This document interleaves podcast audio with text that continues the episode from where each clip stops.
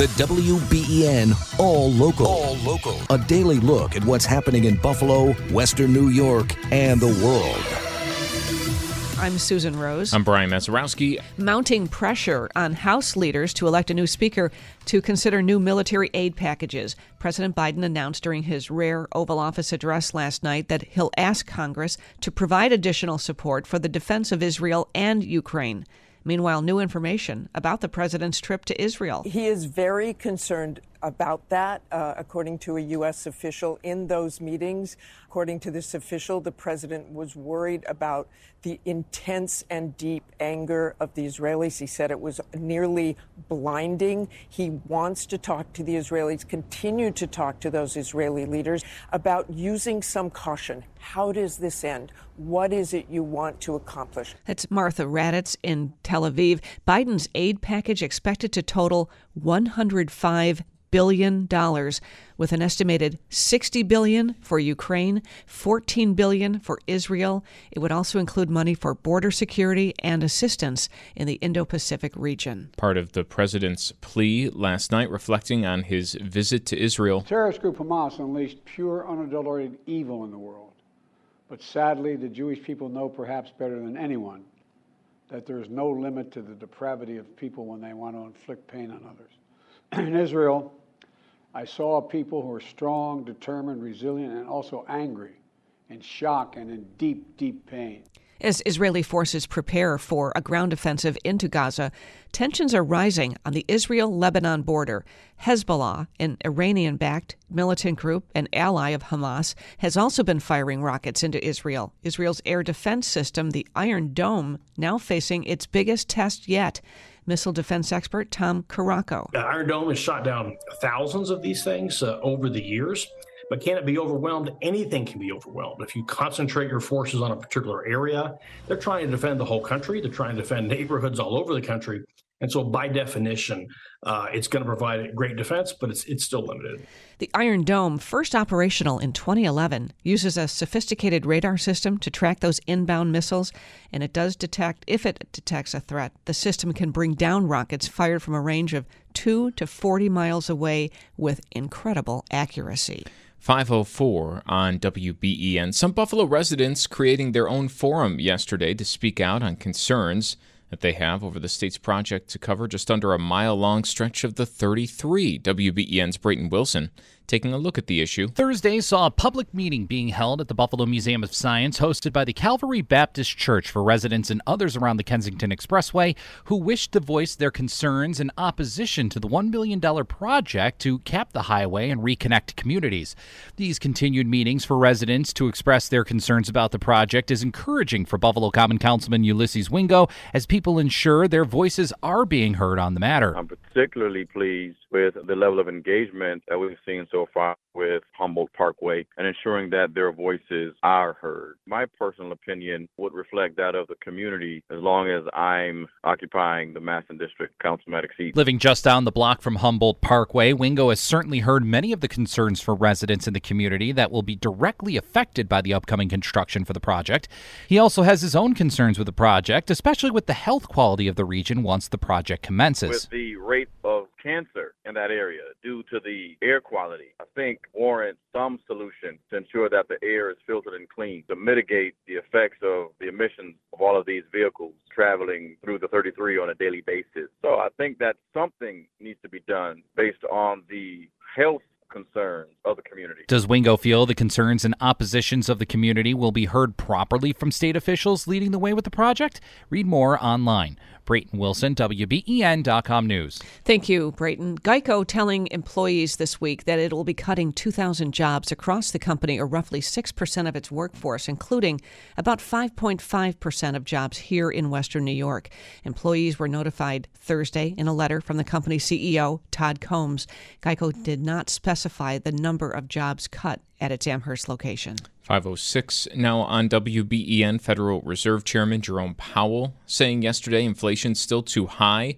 Lower economic growth probably needed to bring it down. Speaking at the Economic Club of New York, Powell evading committing to a specific policy path, but gave no indication he was leaning toward a push for higher interest rates.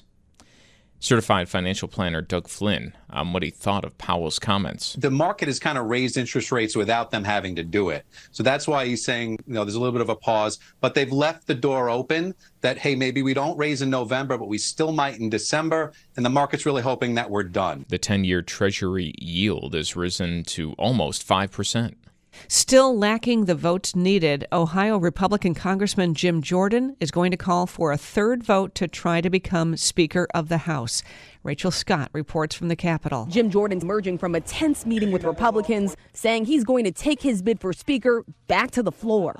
I'm still running for Speaker, and I plan to go to the floor uh, and get the votes and win this race. The about phase coming after Jordan's other plan failed. He pitched giving the temporary speaker, Congressman Patrick McHenry, more power to buy himself time to change people's minds. Lawmakers are meeting again this morning at 10 a.m. Well, it was another disappointing loss for the Sabres last night, who fell to the Flames 4 to 3. Defenseman Erik Johnson, one of the team's goal scorers, new to Buffalo, but he's been in the league for 15 years, seen a lot of stuff gave his assessment of what the team needs to do to improve. We're going to be able to score goals like that most of the year, but until we have a, a commitment to team defense, we, we won't accomplish much. We um, we're tied two two with a minute left in the second. We give up a breakaway, give up a short uh, odd man rush, and then we give up a four on two two minutes into the third. So we won't win in the long run like that, and that takes a five man commitment on the ice to to do it right. And I think um, sometimes that comes with uh, going through those those lumps and sometimes in order to uh, have success, you got to learn those mistakes. But those are things we can clean up no problem. It's just a mindset to committing to do that. Well, tough loss to have for the Sabres at home. They're back at home tomorrow night hosting the Islanders. That'll kind of be like a revenge game, right? Because we lost to them last week. Oh, yeah. It's a tight game because they're right there. They're uh, one of the last teams in the playoffs last year. If the Sabres want to make the playoffs this year, one of the teams you have to beat in these games against them. So at home tomorrow night, they're wearing black and red for the first time this year. Maybe that'll turn their fortunes around a I little think, bit. I think you might be right. Let's hope. If you're a Hollywood actor, you have to be careful about what costume you wear for Halloween this year. This year, we're certainly going to see a lot of Barbies, Barbie. Kens, and maybe a few Oppenheimers roaming the streets for Halloween, but not if you're a member of SAG AFTRA. The union just came out with some guidelines to make sure members' costumes are strike friendly. They're encouraging actors not to wear costumes from struck projects, so pretty much all current and past TV shows and movies. They say choose something generic, like a ghost or spider or zombie, but not a Walking Dead zombie not struck content, including animated stuff, is fine. And if you just can't help yourself, don't post a pic on social media. Jason Nathanson, ABC News. Hollywood. Love it. The costume guidelines, not just for elementary school anymore. Oh All the uh, Hollywood actors have to know. Uh, Here's just, what you can't wear. Yeah. How would you like to be that actor, though? You're told by, you know, you'd uh, look better just throw a sheet over your head and uh, become a ghost. Oh my God. no, you want to hear. Your exclusive WBEN 7 weather forecast. Cloudy skies, rain showers likely this morning, and then scattered showers this afternoon. Temperatures holding near 60 degrees. For tonight, mostly cloudy, a few showers, overnight lows near 50. On Saturday, we're in the low 50s, a few showers in the morning, then some scattered showers, especially south of Buffalo during the afternoon. Showers Sunday morning, temperatures only in the mid 40s on Sunday. With your exclusive WBEN 7 weather forecast, I'm Chief Meteorologist Aaron Mentkowski. Chris Brown is joining us this morning. He'll be on the call for the Bills game Sunday from Foxborough. It's week seven, Chris. The Bills are coming off two back to back games with offensive struggles. Are you looking for a breakout game or just a stabilizing game or what? I just think they're looking for a consistent performance from start to finish on offense. Certainly, they want to get off to a better start, knowing they've really had trouble scoring in the first half. Um, they're averaging less than four points per game in the first half through the last two games, so they obviously want to up that point production for sure. They are playing a team that, even though their roster might be one of the five worst in football, usually plays them tough. Division opponents typically do that, so be interesting to see how the game unfolds, especially in the early going. Yeah. Um, the slow starts for the Bills over the past couple of weeks. Is there anything you can kind of put your thumb on? What might be behind that? They- They've had trouble getting into a rhythm. Is there a particular reason? Is there something to key in on on how they can flip that around? Or is it much more complicated than any of us can kind of wrap our heads around? Yeah, it's largely an execution issue where, you know, you can go back to the London game, you think about it, third down, Josh Allen's got James Cook wide open in the flat. Well, not wide open, but open enough to make a play, and the ball goes off his hands incomplete, and they got a punt and they're off the field. And, you know, the next series, Dalton Kincaid on the third and medium has uh, the football turns up field and gets shoved out of bounds before the first down marker, and they're punting again. It's the plays are there to be made. They just have to make more of them um, more frequently, obviously.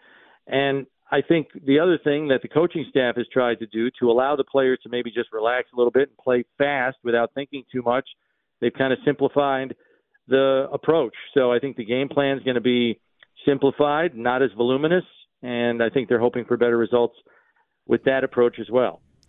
Josh Allen injured his shoulder last week, and we know that he has practiced this week. But is there any concern that this could be like that elbow injury, you know, that was an issue for a lot longer?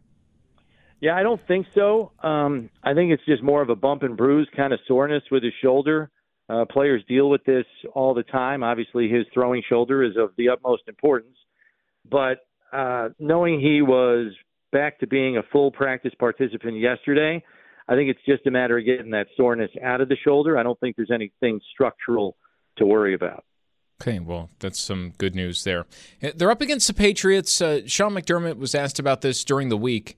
Man, it's interesting how the tables have turned, right, with the Bills and the Patriots. Ever since Tom Brady uh, left New England, the Bills have kind of had their way uh, over the last several years now. A different feeling going into this, and especially for New England, who has had it rough. I mean, Chris, they might be, what, worst team in the league this year. Yeah, they're certainly in the conversation, and I, I think it's rooted in the fact that their roster is probably one of the three worst rosters in football, and that's a byproduct of poor drafting and curious decisions in the free agent market. So there really aren't too many truly elite players on their roster, and the two players that you would call elite, their first round draft choice, cornerback Christian Gonzalez – and their pass rusher Matthew Judon are both on injured reserve right now and will not play in this game this weekend. So the deck is the deck is really stacked against them. They're off to a one and five start for the first time since 1995. So it's been a minute, um, but they always seem to play the Bills tough, no matter how good or how bad they are.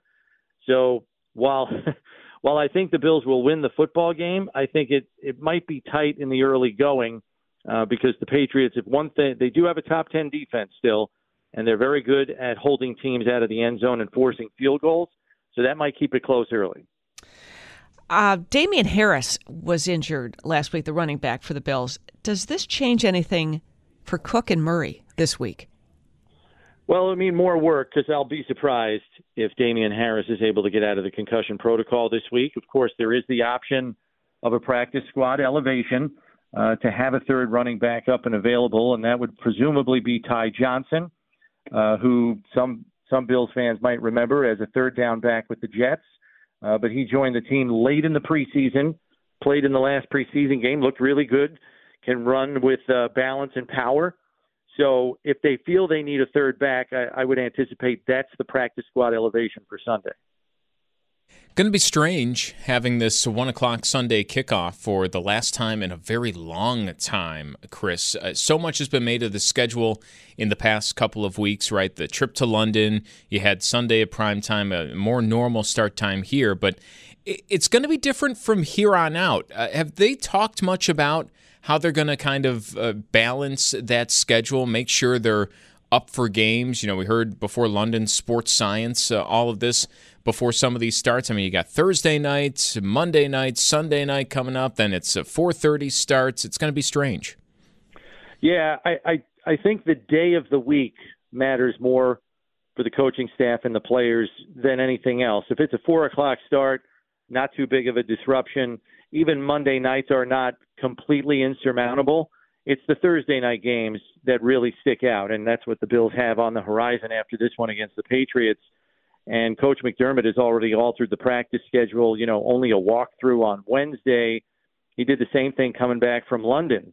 Walkthrough on Wednesday and then real practice Thursday and Friday, or at least a more uh, stringent practice on Thursday and Friday. And he said that was done you know, with the short turnaround in mind, give them an extra day of rest uh, to try to, you know, prepare the bodies, knowing they're going to be playing two football games in the span of five days here coming up. So that that's the real challenge, not only for the players but obviously for the coaches. I mean, they're going to be putting the game plan together on the plane ride back from New England for Tampa Bay on Thursday because you have half the amount of time to get ready. Wow, it's going to come up quick. All right, Chris, thanks. We'll be listening on Sunday. All right, take care. That's the WBEN All Local. All new episodes are made available each weekday morning, produced by the award winning WBEN Newsroom.